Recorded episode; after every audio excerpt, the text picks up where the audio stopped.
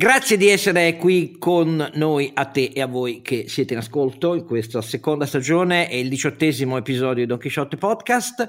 Eh, qualche considerazione sugli ultimi giorni incandescenti e soprattutto una riflessione organica sull'ultima novità, cioè il disegno di legge definito per la concorrenza che il governo Draghi ha appena varato. Restate con noi!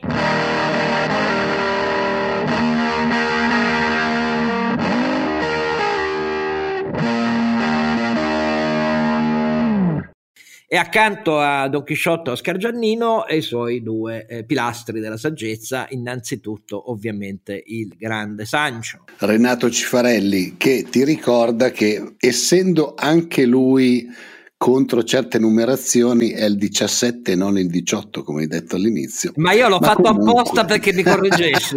Io non lo volevo dire non lo volevi dire l'hai fatto dire a me che peraltro non, non vado molto d'accordo con quel numero.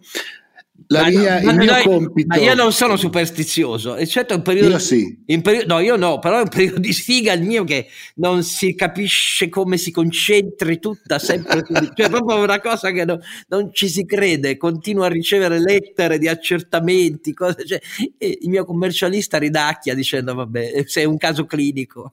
D'accordo, va bene. Detto vabbè. questo, detto questo. Eh, ma sai, a volte i casi clinici sono anche a furia di, di parlare parlare, sai un po' come...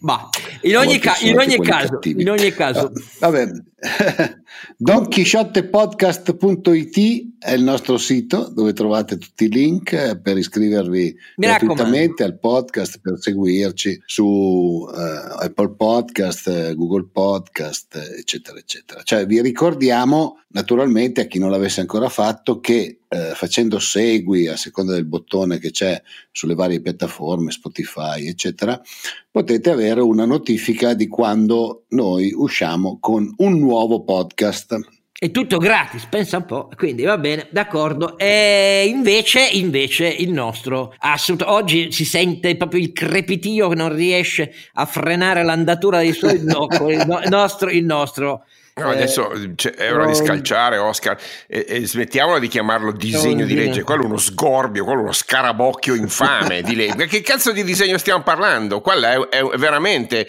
è un graffito illegale sul, sul, muro dove ci schianteremo come paese. Sono Carlo Alberto Carnevale Maffè, mi fanno fare il ronzinante e quindi scalcio. Buongiorno a tutti. Stante che la legalità in un ordinamento in senso schmittiano è ciò che definisce chi fa la norma, sai che non puoi definirlo illegale comunque la norma eh, avrà il suo passaggio. No, no, è illegale. No, no, forse no. Oscar, obiezione del merito. È illegale nel senso no. che viola i principi di funzionamento fondativi dell'Unione Europea. No, lo ribadisco che è illegale e, e hanno ragione a Bruxelles a dire che è illegale. Scusate che poi ci dicono che non capiscono niente neanche di cosa stiamo parlando. Intanto diciamo di cosa stiamo parlando, cioè del allora, decreto allora, chiamato concorrenza. Sì, chiamato concorrenza. Allora, no, perché sai com'è che Alberto va sempre sul futuro, quindi è dato per scontato. allora, intanto, ed è cosa positiva, in omaggio a ciò che molto giustamente Draghi fece scrivere nelle 80 pagine eh, di premessa di metodologia generale e riforme necessarie per il PNRR, una novità perché non c'erano scritte così nella versione Conte, ecco in quelle prime pagine troverete che la definizione del dovere che il governo Draghi intendeva mantenere, finalmente rispettare a una legge annuale della concorrenza che nel nostro ordinamento dovrebbe essere uno strumento ordinario annuale a cui i governi sono tenuti e che da che è diventato obbligo vigente da anni e anni una sola volta è stato rispettato con una legge per la concorrenza presentata nel 2015 e che rimase in Parlamento fino al 2017 prima di essere varata totalmente evirata di qualunque passaggio iniziale di misure proattive per la concorrenza sul serio. Ecco, questo è l'unico precedente. Il governo Draghi disse no, la legge sulla concorrenza questo governo la farà come strumento annuale da subito perché è un pezzo fondamentale del PNRR, perché in quanto tale l'apertura alla concorrenza dei troppi segmenti del mercato italiano che sono ancora sottratti alla concorrenza è una leva fondamentale per la produttività del nostro paese e assicurare beni e servizi eh, con più efficienza e anche con prezzo competitivo, cioè con miglior prezzo finale a clienti finali, cioè alle imprese e alle famiglie. E in coerenza di questo, nella programmazione degli strumenti attuativi del PNRR, eh, nel programma la legge, il disegno di legge per la concorrenza doveva esserci a luglio, motivo per il quale nella realtà da giugno un comitato ristrettissimo di eh, uomini di fiducia, eh, collaboratori diretti di Draghi, che aveva proceduto alla sua stesura, facendo tesoro, a dire la verità, di molti dei passaggi, e ne parlammo con una trasmissione ad hoc, che nel marzo scorso l'autorità garante concorrenza e mercato, cioè l'antitrust, indirizzò al governo perché appena entrato in carica Draghi chiese all'autorità antitrust mandatemi degli indirizzi precisi di cosa secondo voi bisogna fare per una volta questa autorità che sotto la gestione attuale non è luminosa per le sue battaglie pro concorrenza, invece fece un documento con 80 addirittura proposte eh, analitiche e su alcuni aspetti molto buone, eh, questo fu anche il nostro giudizio, e la prima versione sottoposta ai partiti di questo disegno di legge concorrenza iniziò a girare prima dell'estate. Poi ci fu il ritardo nel cronoprogramma, la riforma della giustizia che diede l'idea attraverso Conte 5 Stelle che si poteva ritardare tutto, perché di fatto ha bloccato tutto per un mese e mezzo, eh, e così via. E siamo ancora in attesa di riforme come quella, le politiche attive del lavoro, eh, la, la, la, l'attribuzione degli interventi anche in legge di bilancio, eh, il primo passo di attuazione della delega fiscale, perché ci sono 8 miliardi ma non sono attribuiti. Eh, e così via. In questo generale ritardo è arrivato lo slittamento, per cui il disegno di legge concorrenza è arrivato a novembre ed è arrivato espunto da alcune delle proposte più incisive che il governo Draghi aveva messo nella sua stesura originaria sottoposta ai partiti, cioè è già sta- è cominciata l'evirazione e l'evirazione se uno guarda i 30 articoli è arrivata già molto avanti, figuriamoci in Parlamento. Allora, io dico prima la mia, senza entrare troppo analiticamente nelle questioni, e dico eh, una cosa fondamentale. Apprezzabile l'intento, eh, va bene dare colpa ai partiti del ritardo e dell'evirazione, ma c'è un punto di fondo, perché poi alla fine un governo, se le riforme vuole fare, ha il dovere di proporle incisive.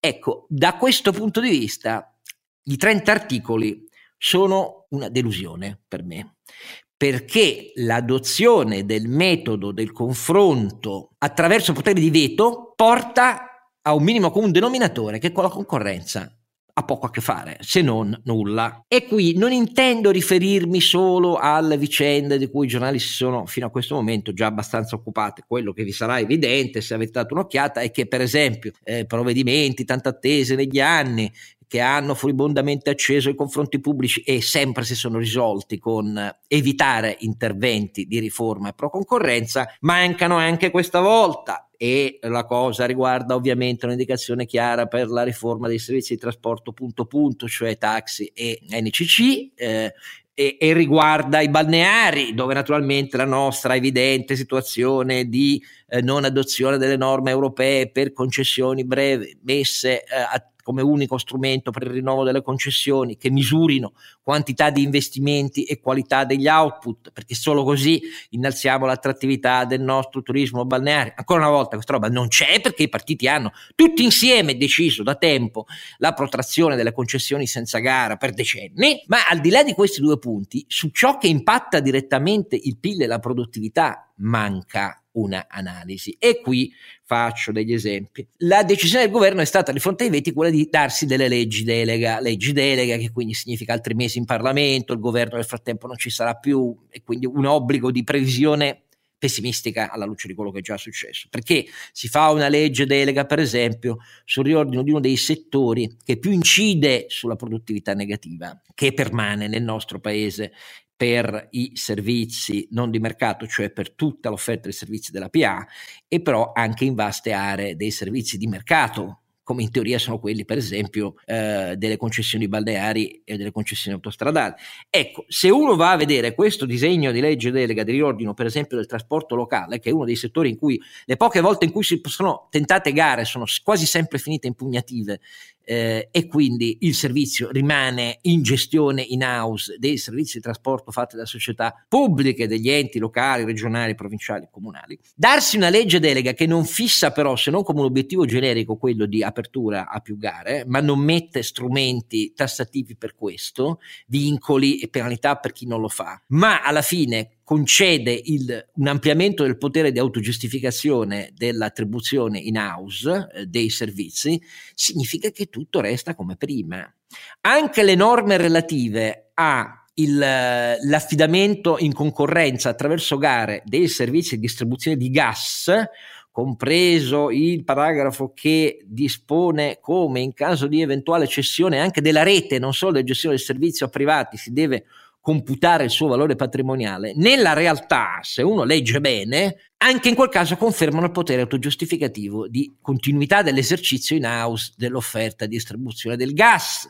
Ecco, faccio questi due esempi perché sono due esempi fondamentali a vastissimo impatto di barriere di entrata altissimo a società private italiane e internazionali per l'offerta di trasporto pubblico locale più efficiente e a minor costo perché ovviamente non si tiene conto del fatto di dover garantire come all'ATAC di Roma, ma non solo all'ATAC di Roma, organici stragonfiati con, con, con consenso sindacale, come fanno le aziende pubbliche, a prezzi più efficienti e con servizi invece più elevati. Basta, pensiamo solo a cosa è stato Netflix su, nel trasporto in autobus, eh, Netflix, scusatemi, eh, Flexbus, scusatemi, nel trasporto ehm, rispetto alle, organi- alle, società regionali eh, di trasporto eh, via gomma nel nostro paese. Un balzo in avanti di mercato, di adozione di un meccanismo di prezzo, di un sistema consorziato di aziende private del settore italiano. Ecco, questa roba qui, finché continuiamo a far finta di non vederla consentendo poteri autogiustificativi, sì,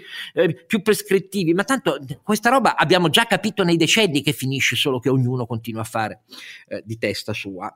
Poi Altre misure che mancano e, e che da anni andrebbero dei, dei, farmaci. Nei farmaci, la liberalizzazione farmaci fascia C per le parafarmacie, ancora una volta non c'è. I notai, per i notai le, le, misure tentate negli anni erano più incisive di quella che si è tentata adesso, che era semplicemente un'estensione del bacino di mercato in cui eh, offrire i servizi a livello sovraregionale per ampliare la concorrenza e magari sottolineare che no, 5.000 notai non bastano, ma dovrebbero essere di più perché questo è un monopolio della tariffa e naturalmente non c'è neanche quella, però sui farmaci non c'è la liberalizzazione dei farmaci nelle parafarmacie e paradosso nel paradosso c'è un meccanismo che premia l'adozione da parte del Servizio Sanitario Nazionale del carico dei prezzi di farmaci eh, generici eh, che vengono messi in produzione da aziende prima che, scaten- che, che, scada il brevetto di chi li ha realizzati. Cioè, da una parte noi diciamo che le imprese devono investire di più, e dall'altra, oltre a levare il patent box, ve lo abbiamo già spiegato, e dall'altra diciamo, beh, tu c'hai il brevetto? Beh, non vale.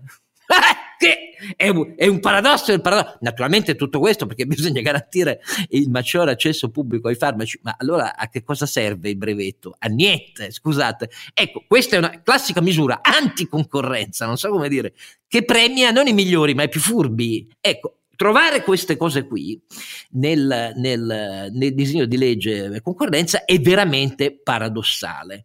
Poi ci sono delle cose magari positive, ma che con la concorrenza non c'entrano niente. Perché, per esempio, le misure per ampliare la rosa e consentire meno scelta baronale dei, o, o, di partito, meglio, di partito, dei primari della sanità, negli ospedali, quella è una misura, voglio dire, forse di igiene pubblica, per tagliare un pochino le unghie ai partiti, ma con la concorrenza non c'entra niente. Le due norme che ci sono per una ricognizione, anche qua, eh, non, scegliamo, facciamo la ricognizione. La ricognizione delle procedure imprese PA da sottoporre a drastica semplificazione, questo va nei decreti semplificazione, non è, è una cosa positiva, anche se neanche questa non è dettagliata ma non c'entra niente con la concorrenza. Ecco, per dire le cose che mi sembrano più incredibili, sugli impatti generali di maggior produttività si vola alto, sulle bandiere dei partiti gliele si concede e, e per il resto mi sembra che comuni e regioni come sempre difendano in maniera intransigente il diritto dei partiti di continuare a fare quello che vogliono. Però il mio è un giudizio molto critico, però bisogna dire a chi ci ascolta eh, che sono i partiti che si sono mangiati la novità. Carlo Alberto, tu che dici?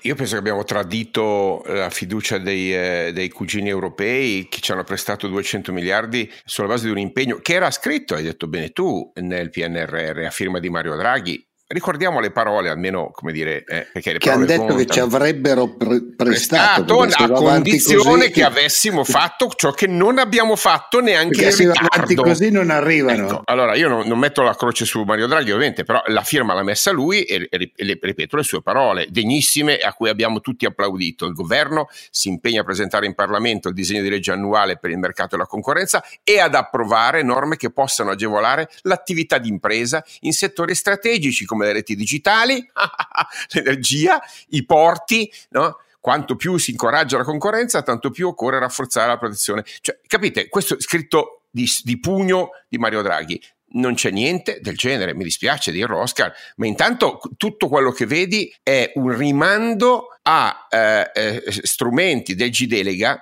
il cui contenuto oggi non fa altro che riprendere i principi generali del trattato di funzionamento dell'Unione Europea, cioè le cose vanno messe a gara, i, le robe vanno fatte in maniera trasparente, bisogna fare mappature, cose che sappiamo da quanto? Da vent'anni? Facciamo un, di, un, disegno di legge che ribadisce i principi de, del funzionamento dell'Unione Europea. Complimenti! Direi che dopo sette anni di attesa era proprio necessario ricordare agli italiani che eh, non si può stare in Europa se non si rispettano le regole di trasparenza, di concessione a gara di, di asset pubblici sulle spiagge. Ma ti sembra accettabile che dopo quanti, quanti anni della, della, direttiva Bolkestein, non mi ricordo più, 15 anni, noi oggi cosa facciamo? Lanciamo una mappatura. Ora, Secondo te una repubblica seria può arrivare 15 anni dopo a non sapere nemmeno a chi dà, a che prezzo dà le concessioni sui suoi, sui suoi asset. Però eh, poi non è, non è, neanche vero perché delle quasi 3.000 concessionari balneari sappiamo che 2.165 non pagano un canone superiore ai 2.500 euro, quindi non è neanche vero. Non è neanche vero che non lo sappiamo, appunto. Quindi che cosa abbiamo deciso? Abbiamo deciso di sapere ciò che sappiamo già?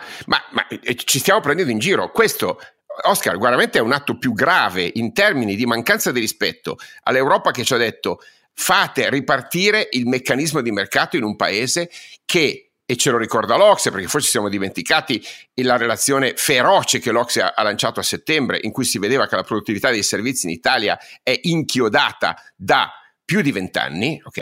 Eh, ve li ripeto i dati perché magari non ne sappiate, nella media dell'Ocse la produttività dei servizi è cresciuta dal 2000 al 2007 del 2,2% e dal, 2019, dal 2012 al 2019 dell'1,7%, in Italia sono 20 anni che è negativa, 0,2-0,3% e non si è mai schiodata. Il livello di investimenti che, lo, che l'Ocse misura in Italia sui servizi dal 2007 a oggi è diminuito del 30%, perché è ovvio che nessuno investe nel momento in cui ti, ti è garantito un monopolio, Oscar. E se tu hai un monopolio garantito, perché dovresti investire? Perché perché dovresti aumentare la produttività? Va bene così, il governo ti protegge e scarichi le tue inefficienze sui cittadini azzavvarando lo Stato. Questo è quello che vuole il paese e siccome i servizi sono, ricordiamolo, eh, oltre il 74% del nostro valore aggiunto. Eh già. Eh, eh, mentre la manifattura, quella lì che non ha bisogno di decreti concorrenza, perché ci pensa il mercato a fargli i decreti concorrenza. Se, c'hai poco da aspettare i decreti del governo se fai meccanica o, o, o, o moda o componentistica, capisci? La, la, la, manifattura, anche qui lo ricordiamo, dati Ocse, in Italia negli ultimi anni è cresciuta la produttività della manifattura dall'1 all'1,8%,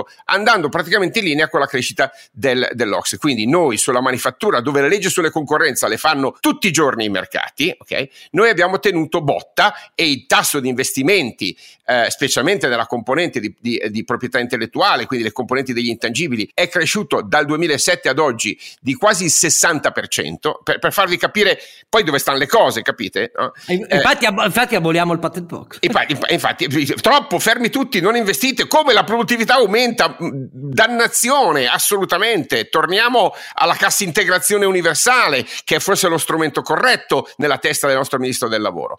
Oscar, dobbiamo purtroppo alzare un po' la voce perché questo è uno scandalo. Questo non è un allora, disegno di legge della concorrenza. Questa è una faccio... presa per i fondelli dell'Europa che ci presta 200 miliardi sulla fiducia e noi la tradiamo in maniera vergognosa. Ti faccio una domanda per far capire meglio a chi ci ascolta, ma intanto tu resta dove stai.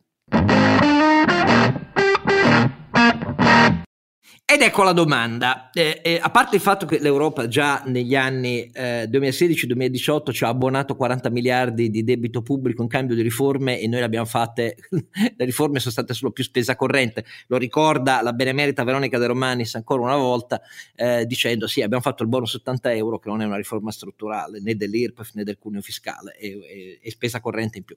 Ma detto tutto questo, hai parlato di tre settori eh, e hai citato che l'impegno testuale di Draghi nella formula usata nel PNRR che apprezziamo era quello su eh, telecomunicazioni, energia e porti. Allora, per i porti, lo dico a beneficio di chi non ha letto gli articoli del DDL, c'è una norma pro concorrenza positiva perché per le gare relative a servizi e opere nell'ambito dei, eh, che ricade nella responsabilità delle autorità portuali, le gare si potranno fare, almeno l'obiettivo del disegno di legge concorrenza, senza passare per decreto del Ministero dei Trasporti e Infrastrutture, le può fare direttamente l'autorità. Però questa norma è accompagnata da una norma anticoncorrenza eh. che dice che per l'offerta dei servizi bisogna restare però all'interno del perimetro. Questo è fatto per tutelare sindacalmente chi ci lavora già nei porti, questo per essere chiaro come funziona eh, in Italia. Sull'energia c'è una cosa positiva sulle colonie di ricarica che i concessionari devono rapidamente predisporre, non loro, ma attraverso poi chi le realizza, cioè le società di rete di distribuzione elettrica per la ricarica elettrica eh, sulle opere eh, concessionarie, ma di liberalizzazione del mercato. Qui c'è una vecchia questione riguardante la parte ancora non liberalizzata del mercato elettrico, eh, che invece è coperta con tariffe fisse, bla bla bla bla. Di questo non c'è niente. Sulle TLC che cosa c'è? Carlo Alberto. No, sull'ETC c'è una, un piccolo ritocco delle condizioni di accettazione dei servizi premium della telefonia, cioè una roba, come dire, che do- dovrebbe fare l'Agicom con tutto rispetto con la mano sinistra un pomeriggio che non ha niente da fare, cioè se, se, e, e, al contrario stiamo andando, come sai Oscar, verso una fortissima concentrazione e una statalizzazione delle, eh, delle, infrastrutture e dell'intervento pubblico su reti e su cloud. Quindi diciamo se con eh, l'atto formale del dichiarare di voler liberalizzare le telecomunicazioni, in realtà poi stiamo nascondendo un'operazione di trasformazione delle TLC in una specie di IRI digitale, beh direi che eh, oltre al danno anche la beffa, caro Oscar. Le TLC sono uno strumento fondamentale assolutamente fondamentale per la produttività del paese. Ricordo che la trasformazione digitale è un pezzo fondamentale del PNRR. Direi che se queste sono le premesse, ma non andiamo neanche, ma neanche a un passo nella direzione in cui dovremmo andare. No, assolutamente non ci siamo. Cioè, quando parliamo di interventi sulle telecomunicazioni, dobbiamo eh, dobbiamo includere veramente una serie di elementi, gli standard, l'accessibilità, per esempio il, le, le, le, emissioni eh, radio che dovrebbero essere portate a livelli europei, gli interventi da fare su, sulle eh, antenne 5G, cioè quelli sono cose che fanno, attirano decine di miliardi di investimenti e aumentano la produttività del paese tutto bloccato. Stiamo parlando di condizioni per accettare un servizio premium, cioè una roba che vale lo 0,0001% del mercato. È e, scandaloso, Oscar, è scandaloso. E nel, frattempo, quello che tu hai accennato, spieghiamolo meglio, la concentrazione. Uh, io credo che sia per effetto delle critiche che eh, e Bolloré ha fatto sentire in maniera molto seria sull'ultimo CDA di eh, Telecom Italia eh, in cui si parlava del bilancio del 2020, critiche serie di gestione perché il margine continua a scendere, il mercato domestico continua a contrarsi, mh, mm, e, per, e oramai ridimensionata sull'estero tutta l'attività che un tempo era quella eh, e gli asset che un tempo erano, tranne il Brasile, di ehm, Telecom Italia e si è visto subito che Gubitosi è uscita la notizia, si è reso disponibile a dire va bene, allora dia, concediamo eh, FiberCop, cioè la rete eh, che prima era stata sempre tenacemente difesa come l'asset strutturale a cui è appeso il covenant del debito di Telecom Italia, siamo disponibili, cara CDP, a che tu la assuma, in parole povere, perché diventa maggioritaria di, di, CDP. Come la vedi questa cosa? È una debolezza di mercato di Telecom Italia? Perché di fatto è quello che sta succedendo, altro che concorrenza. No, la, preso, la, prendo come una constatazione eh, pragmatica e radicale di un trend, cioè nel momento in cui lo Stato mette decine di miliardi per fare una rete in fibra, eh, fiber to the home, eh, è, ov- è, ovvio che se tu pensi di difenderti la tua vecchia rete in rame, semplicemente sei fuori tempo massimo, quindi a quel punto te la negozi. Mi sembra un atto pragmatico, nient'altro che quello. Ovviamente nel momento in cui l'Europa dice facciamo l'Europa a un gigabit, dove pensi di andare col tuo, col tuo cavo de- di rame? Non, non da nessuna parte, quindi quindi una difesa era impossibile. Eh, veramente come la linea Maginot quando i carri armati della Wehrmacht erano già arrivati in Olanda, dove vuoi andare? Cioè, non, non, è, è, una presa d'atto che è, è cambiato il, il, ciclo della tecnologia, molto semplicemente. Quindi, di fatto, di fatto un'altra statalizzazione. Di fatto è questo. Di fatto, eh, sì, appunto, di fatto è un'altra statalizzazione. Ora, che poi i risultati complessivi possono anche essere positivi in termini di efficacia, ma in termini di efficienza di un disegno di mercato non lo sono assolutamente, perché, eh, perché alla fine stiamo parlando di un intervento eh, che non consente oggettivamente una, eh, uno sviluppo di un mercato, di un ecosistema delle tecnologie eh, vivace in questo paese, perché di fatto stai centralizzando tutto che fa da supplenza, mi rendo conto, ha un difetto di mercato, ha una forse carenza di investimenti, dovuta dal mio punto di vista anche grandemente a una domanda sonnolenta e del tutto inadeguata perché mai sollecitata perché abbiamo sempre anzi titillato le povere vecchiette che non potevano andare su internet finché è arrivata la pandemia e le povere vecchiette si sono messe a fare le videoconferenze in zoom con i nipotini perché non era vero niente delle balle che ci hanno raccontato no? non era vero niente che, serviva fare l'education alla videoconferenza bastava togliere le scuse del caso scusami il commento come dire un po' acido però bisogna anche dirle queste cose qua no? P- pensa cosa successo sulla DAD, no? Ah, impossibile pensare, se avessimo accettato la sfida di una DAD progressiva, qualche ora alla settimana, fatta 10 o 20 anni fa, quando, quando abbiamo cominciato a dirlo, invece di arrivare al, eh, alla pandemia completamente impreparati con una classe di insegnanti ottocentesca e per fortuna con, gli studenti più avanti di loro, non avremmo avuto il decadimento del processo didattico che abbiamo avuto adesso. Quindi queste scuse assolutamente ingiustificabili che stanno frenando il paese, poi giocano a- ancora una volta sul tema. Quindi le telecomunicazioni ridiventeranno una specie di settore elettrico, per come la vedo io, con un attore pubblico tipo Terno, no? che fa da, diciamo, da, da perno della, dell'infrastruttura, sperando che poi a valle non ci siano gli stessi effetti di, come dire, di, di, di, eh, di mercato bloccato che ci sono, ci sono avuti sul mercato elettrico. Ma è ovvio che le telecomunicazioni stanno convergendo verso l'elettricità e l'acqua, cioè verso una utility universale. Proprio per quello dovremmo stare estremamente attenti nel disegnare un mercato che è sì universale, ma rimane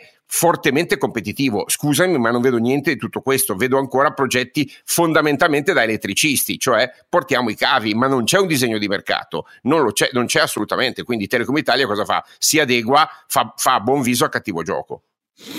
Sì, il problema è che il disegno di mercato che sia lo Stato a doverlo decidere dopo che avremo statalizzato pezzi crescenti dell'offerta di servizi invece che aprirli alla concorrenza e all'investimento anche di grandi gruppi internazionali è proprio un mestiere improprio perché lo Stato il disegno di mercato lo volge a propri fini che sono de- de- de- volti al potere, non sono volti all'efficienza del mercato. Questa è la mia opinione. Eh, però... Ma no, no, non è solo la tua opinione. Guarda il progetto Cloud che è stato scritto a quattro mani dal Dipartimento per il Digitale e dal Ministero della Difesa e quindi dall'autorità per la tutela per la cyber security, che come dire è benvenuta, eh, non c'era, meno male che il governo Draghi l'ha fatta nascere a, a, a, ad agosto, ma di fatto è tutto disegnato in termini di protezione e sicurezza, non in termini di apertura, interoperabilità, scambio. La sicurezza è una condizione condizione necessaria, ma non è una condizione sufficiente. Non è che se chiudo i dati ho fatto bene, se, chiudo, se proteggo i dati ho fatto bene, ma li proteggo per scambiarli, per farli circolare in maniera funzionale, non per bloccarli in cassaforte. Altrimenti non serve a nulla, capisci? Allora, io... Eh. Io voglio fare una duplice domanda, eh, prima rispondere però il nostro eh, Sancio Renato e poi di nuovo eh, Ronzinante Carlo Alberto. Io ho l'impressione indicando io col dito la vera responsabilità, cioè quella dei partiti che non sono interessati alla concorrenza. I partiti difendono blocchi di interessi e di rendite che però se uno fa il conto di quanti occupati stanno in quei servizi sono la parte maggioritaria del nostro paese. Parlo di occupati eh, perché eh, innanzitutto i voti si fanno per testa, non si fanno per, per gruppi economici. Allora, i partiti hanno questa visione, ma a me pare che in tutti questi anni la realtà vera è che l'Italia sta ben acquattata a maggioranza dei suoi componenti in un sistema che è fatto di prezzi amministrati, non gare, protrazione delle concessioni, eh, tutela del potere sindacale in società inefficienti di offerta di servizio pubblico e così via. E allora chiedo, caro l'imprenditore che stai in 80 paesi al mondo con la tua impresa e fai salti mortali, essere minoritario e vedendo che i partiti da una parte e anche un governo incisivamente diverso dal solito governo dei partiti non ce la fanno a estendere al resto della società italiana la logica a cui tu sei costretto, che è quello che ti spinge a muovere, ingrandire e modificare i processi della tua azienda. Essere minoranza che traina con la maggioranza che se ne fotte, che impressione ti dà? Bella domanda. Eh, mi dà l'impressione del, che secondo me è il difetto degli ultimi anni degli imprenditori come me che fanno il, il mestiere di trainare l'Italia attraverso l'export. Eh, poi c'è tutta la filiera naturalmente, non è che siamo noi da soli, però se andiamo a vedere i dati, i dati dicono che negli ultimi anni in Italia se un po' di crescita c'è stata, c'è stata grazie a quelli come me, e sono tanti e anche tanti più bravi, che fanno esportazione. Quello che è stato probabilmente il nostro difetto è che noi ci occupiamo soprattutto della nostra impresa e eh, vediamo un po' come un, un, un'azione di disturbo quella del governo. Un'azione di disturbo perché non dimentichiamoci che continuano a cambiare eh, le carte in tavola, cioè noi stiamo giocando praticamente una partita, eh, io non amo particolarmente il calcio, ma stiamo giocando praticamente una partita, a volte ci sembra di giocare una partita contro lo Stato dove l'arbitro è lo Stato stesso. Ti faccio gli esempi degli ultimi periodi, patent box, eh, la possibilità di rivalutazione del, di tutti gli asset aziendali attraverso il 3%. Cioè, noi facciamo tutti i piani e poi lo Stato ti cambia le regole il, sei mesi dopo, non cinque anni dopo. Tu hai fatto i budget, hai fatto tutte le tue cose e ti dicono, ah, ma noi paghi troppe poche tasse, ci siamo sbagliati, adesso devi pagare più tasse. Eh, ultima, ultima, conferma, Renato, che impatta tutte le imprese italiane, non solo le maggiori, quella della modifica immediata e anche retroattiva eh, dei eh, come si fa il trasporto eccezionale eh, di pezzi di produzione eh, sul sistema eh, sì, di trasporto ma... su gomma nel nostro paese, che è una norma che nasce in Parlamento per un emendamento di una parlamentare del PD che è sposata con il capo di eh, Federtrasporti Conflogistica, Conflogistica che sta in Federtrasporti Confcommercio e il cui obiettivo è spezzare il trasporto perché si modifica il carico Beh, certo. e le modalità di carico per quindi devi fare 10 trasporti il... al posto di uno. Esattamente, per moltiplicare il numero di... Quindi è a tutela, per così dire, del settore degli autotrasportatori, per essere chiari. Ma, tra l'altro Però... un settore che in questo momento ha un sacco di, di problemi a trovare camion, a trovare ah, beh, però per dire, a darti, dire, sono, darti il trasporto. Uno crede che sì, siano sì. norme tecniche, sono norme che hanno un impatto fo- frontale sui costi di un paese come l'Italia che fa tutto il suo trasporto su gomma. io ti faccio l'esempio, nella nostra zona c'è un settore che in questo momento forse non è al massimo della vitalità perché con quello che sta succedendo è evidente che non mi sembra che ci siano grossissimi investimenti su, su oil and gas, però c'è il settore delle valvole, le valvole da oleodotti non sono esattamente la valvola per aprire l'acqua a casa nostra, insomma sono leggermente più grandi, usano spessissimo trasporti eccezionali, probabilmente invece di trasportare due valvole ne dovranno trasportare una per ogni camion.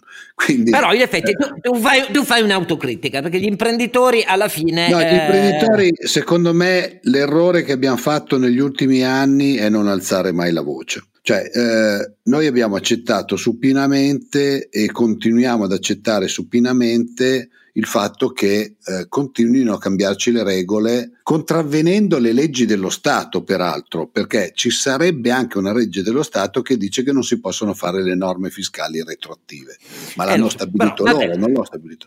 È che, come dicevo prima, noi stiamo giocando contro qualcuno e, che fa l'arbitro ai giocatori. Dovremmo, eh. non dovremmo giocare contro, ma dovremmo giocare assieme perché secondo me lo Stato dovrebbe supportare le aziende e non essere il contraltare per cercare di frenarle, però giochiamo contro. Ti faccio un altro esempio, quello che faceva Carlo Alberto. Io mi occupo, come sapete, anche di start-up e di tutte queste cose qua. Allora, prima hanno messo la norma che tu potevi fare la start-up eh, da, con capitale minimo senza passare attraverso il notaio per rendere tutto molto più flessibile. C'è stata la lobby che naturalmente si è scatenata, ah ma nessuno controlla, ah ma nessuno vede, quando noi abbiamo delle camere di commercio che dopo aver provato quelle in Spagna, vi assicuro, sono efficientissime. Eh, però naturalmente se la lobby dei notai è forte ritorna a dire no, deve passare tutto attraverso il notaio e, e noi andiamo avanti così, cioè a fare, disfare, fare, disfare e con gli imprenditori che ad un certo punto dicono vabbè facciano quello che vogliono, io mi metto nel mio angolino, cerco di fare il mio lavoro, però non è, non è così che dovrebbe funzionare uno Stato moderno. Invece Carlo Alberto che dici? Perché noi predichiamo il futuro, però come vedi la difesa di una parte in realtà a me sembra maggioritaria, è quello di non sbagliare dell'Italia, aderisce in pieno e gradisce in pieno la tutela del non mercato. Beh, infatti, sì, sì, come sai, è tutta colpa del liberismo eh, eh, e, e, questo paese non si rende conto che eh, con questo piano neanche l'1,9% di crescita al 2024 che sta nella nota di aggiornamento del, del, del DEF e nel, nel, piano di bilancio riusciremo ad aggiungerlo nel 2024. Quindi con uno scenario di tassi di interesse che ovviamente non potrà rimanere tale per tutta l'eternità, con un'inflazione che è tutt'altro che, eh, che, temporanea, io non so se la gente si rende conto di che rischio corre questo paese che ancora, sta ancora camminando sul filo del, eh, del, rasoio di una possibile crisi finanziaria a questo punto veramente devastante. Io non lo so se si rendono conto. Eh, d- diciamo, abbiamo già discusso del dibattito sulle pensioni, che è un'altra roba surreale, eh, ed è un, un, veramente un crimine eh, di, di, di, ingiustizia intertemporale verso i giovani, ma qui stiamo parlando di una cosa dire, del presente, non c'è un problema di comprendere le dinamiche future, io capisco la difficoltà. Eh, m- capire che più concorrenza, più investimenti, più tutela del consumatore, messa a gara del, del, degli asset pubblici sono principi fondativi. Oscar, noi abbiamo preso una reprimenda veramente pesante da parte dell'Unione Europea la quale ci ha detto, signori, quella legge non va bene, hanno reagito immediatamente dicendo, signori, no, non è accettabile che voi ancora una volta a distanza di anni violate la legislazione europea e la giurisprudenza della Corte di Giustizia.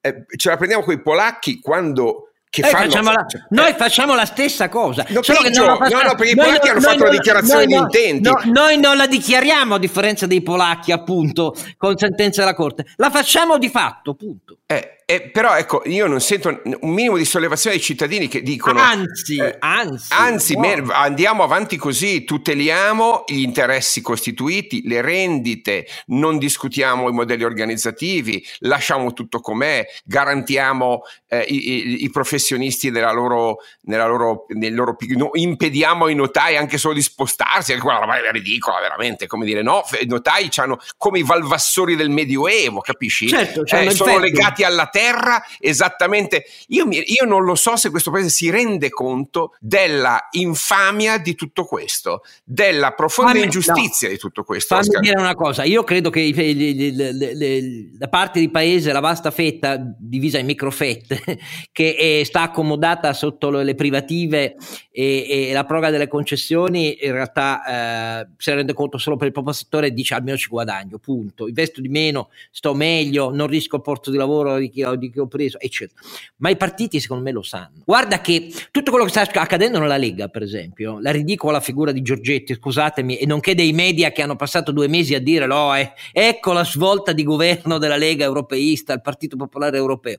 Questa roba non ha nessun fondamento, perché Salvini intorno a Salvini, i Borghi, i Bagnai, gli spiegano esattamente che i tassi saliranno, che gli aiuti europei non sono per sempre. E la logica di Salvini è infatti facciamo finire questo governo prima possibile, così torno a fare campagna elettorale contro l'Europa che ci leverà il sostegno, Europa matrigna, BCE in mano ai banchieri, eccetera, eccetera. E su questo loro vogliono prendere i consensi che hanno perso, levandoli di nuovo alla Meloni e così via.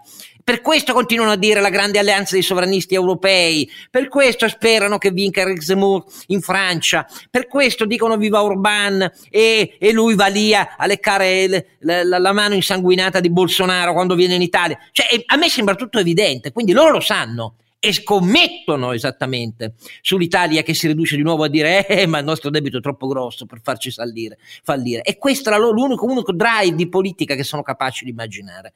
E quindi io purtroppo li vedo più consapevoli che ignoranti caro Alberto. Eh, no.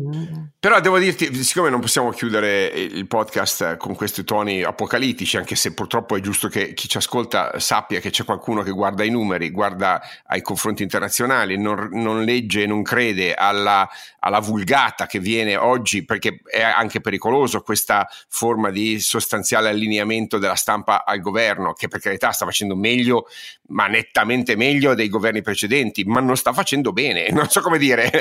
sta, sta, sta, sta, di fatto, sta, di fatto, che sulla sanità noi contiamo, eh, continuiamo a difendere il Green Pass e non capiamo che adesso che RT è tornato superiore a 1 o mettiamo questo obbligo vaccinale o visto che... Ah, non lo so, Oscar, no, a me non lo devi dire, ah, eh, ah, cioè, non lo so, cioè, eh, nonostante, nonostante, il Green Pass il numero di nuove eh, vaccinazioni sta decrescendo pericolosamente, il che vuol dire che non stiamo erodendo la base. Questo, per dirla tutta, ecco, perché sì, sta facendo bene, però anche lì essersi piegato alla minaccia che fare l'obbligo significa un'enorme esplosione di contestazione sociale. Che abbiamo lo stesso eh, in maniera inutile, stesso. cioè paghiamo il prezzo della contestazione sociale senza avere il risultato dell'efficacia. Esatto. Ma complimenti, esatto. bravissimi. Vi ricordo esatto. che l'obbligo vaccinale in i paesi c'è già, solo che è limitato a, a, specifiche classi professionali. Non dite che l'obbligo non c'è, non è vero. L'obbligo è oggi o limitato a va- esattamente. O, al, o, ad alcuni altri vaccini. Ad alcuni altri posso, vaccini, certamente. l'obbligo vaccinale in questo paese c'è da un secolo, quindi per favore. Nessuno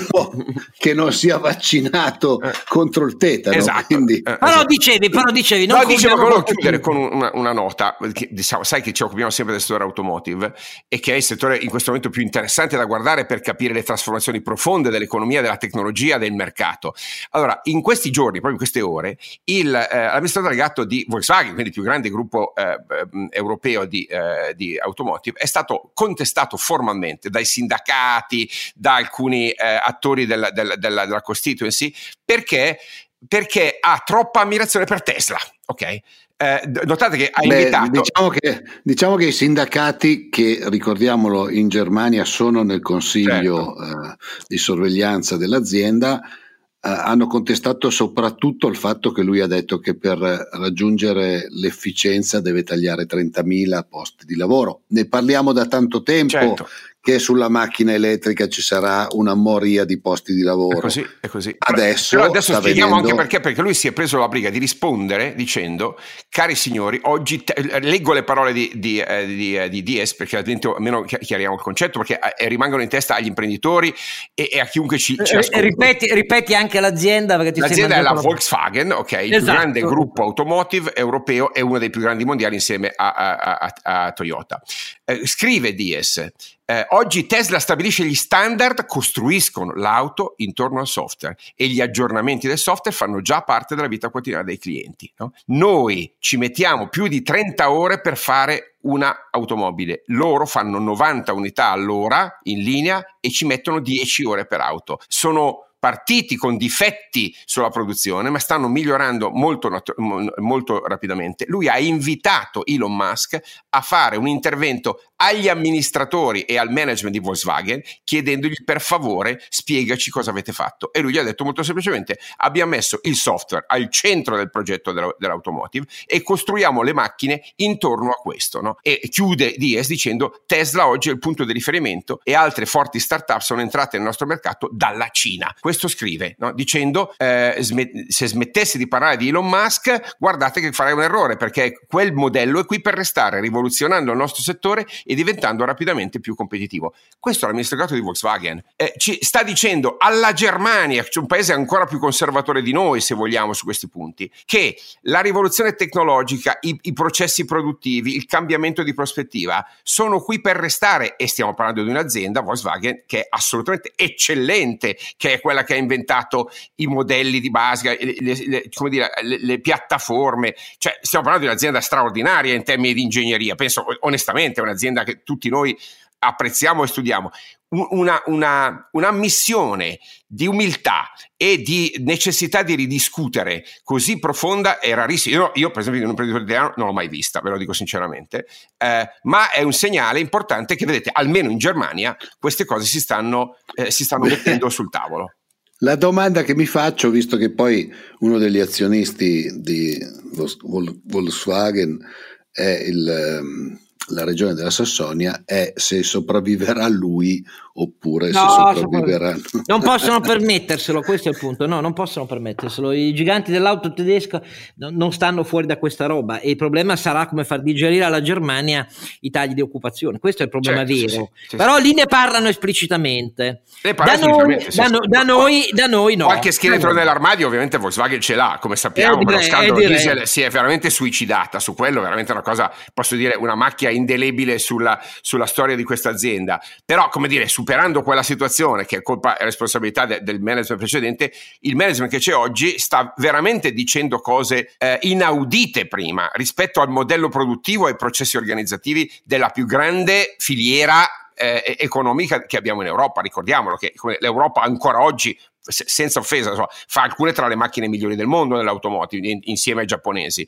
Eh, oggettivamente questo è, è, un messaggio di così grande importanza, costruire intorno al software. Vi rendete conto? Noi che abbiamo una filiera del software ferma da vent'anni, eh, no, noi che non abbiamo praticamente nessun controllo sulle piattaforme di base, sui sistemi operativi, sui linguaggi, noi che abbiamo passato vent'anni a criticare Internet perché arrivavano i ladri della privacy o la pornografia e adesso ci troviamo con vent'anni di ritardo con la Cina che ovviamente l'ha capito perfettamente ha messo centinaia di miliardi di dollari su quell'investimento e adesso noi ci svegliamo, ci svegliamo con una Digital Europe. Onestamente quando dico c'è da preoccuparsi per la mancanza di consapevolezza dei politici, poi leggo il nostro DDL della concorrenza e sul digitale c'è ah dobbiamo fare la doppia conferma per accettare i servizi premium sulla telefonia. Complimenti! Va bene, eh, il contrasto è sempre tra quello di un paese che in realtà spera di difendere tutto dove era e com'era, da, dal lavoro eh, alle imprese, alle tecnologie, eh, le gare. Le gare significa che qualcuno vince, qualcuno perde, quelli che perdono come fanno e così via. il futuro non si declina. Beh, con, quelli che perdono devono passare i loro dipendenti a quelli che vincono. Lo so, perché è così, ma non basta però, hai capito? Non basta, perché se sono pubblici Prima si interviene, come sappiamo in tutte le municipalizzate italiane, con la pressione dal basso dei sindacati o con patti espliciti, a quello che è avvenuto all'ATAC di Roma o all'azienda di trasporti a Napoli da anni e anni è sotto gli occhi di tutti. Patti espliciti per evitare eh, la produttività, perché se c'era un amministratore delegato nominato in un ciclo politico che voleva fare più efficienza, gli si bruciavano gli autobus. Scusate, ma dai, eh, Purtroppo questo lo sappiamo, ma facciamo tutti finta di non vederlo, perché il sistema politico non ce la fa a declinare il futuro, vuole difendere le cose come stanno. E allora questa contraddizione non è pessimismo rilevarla, per me è servizio pubblico, però ovviamente magari ci sbagliamo noi. Va bene, a questo punto, con questa iniezione di ottimismo forsennato, che ci fa amico Draghi. E vabbè come vedete non critichiamo anche Draghi che quando è giusto bisogna farlo con doppia forza perché da lui è doppia delusione se viene una cosa di questo genere rispetto al governo dei partiti. Oscar non ho dubbi che lui sarebbe d'accordo. Eh, la verità è che non lo può fare nel senso che non è onnipotente. Adesso lasciamo fuori la persona il giudizio ovviamente sul governo il governo è una, una, una, dire, un'entità collettiva non posso mettere la croce attorno a Draghi ma come cittadino italiano e come analista devo dire un'enorme, colossale, cocente delusione sul punto più importante del PNRR. Con queste basi, caro Oscar, questo paese non va da nessuna parte. Benissimo, e allora, siccome era il diciassettesimo episodio, siamo stati in linea, come vedete con il numero, appuntamento per tutti con Sancio Ronzinante e l'umilissimo servo loro, cioè sì, Don Chisciottino, e al diciottesimo episodio che sarà tutto ottimistico.